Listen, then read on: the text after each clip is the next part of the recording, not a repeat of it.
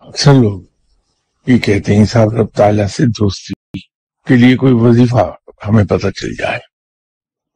دوستی تو غور و فکر سے آئے گی، محبت اس کی غور و فکر سے آئے گی کہ جتنا انسان رب تعالیٰ کی قدرت پر غور و فکر کرے گا، اس کی عظمت اتنی ہی آیا ہونا شروع ہو جائے گی۔ عام آدمی رب تعالیٰ سے اتنا نہیں ڈرتا جتنا ایک ولی اللہ ڈرتا ہے۔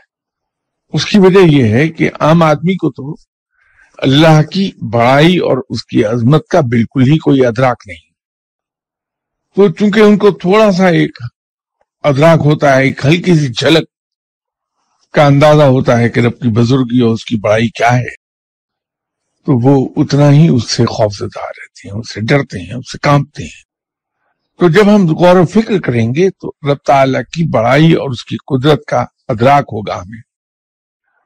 تو ہمارے دل میں اس کی محبت بھی پیدا ہوگی اور اس کا روب بھی پیدا ہوگا۔ وہ چیز پیدا نہیں ہوگی۔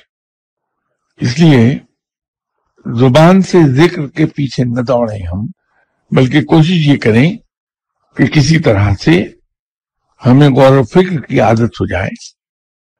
اگر ہم فارغ بیٹھے ہیں تو قرآن پاک کا چاہے کوئی ایک حرف ہم لے لیں۔ اور اس پر فکر شروع کرتے ہیں ابتدا میں تو دقت آئے گی، لیکن آہستہ آہستہ آہستہ عقدے کھلنے لگتے ہیں اور انسان کہیں کا کہیں چلا جاتا ہے۔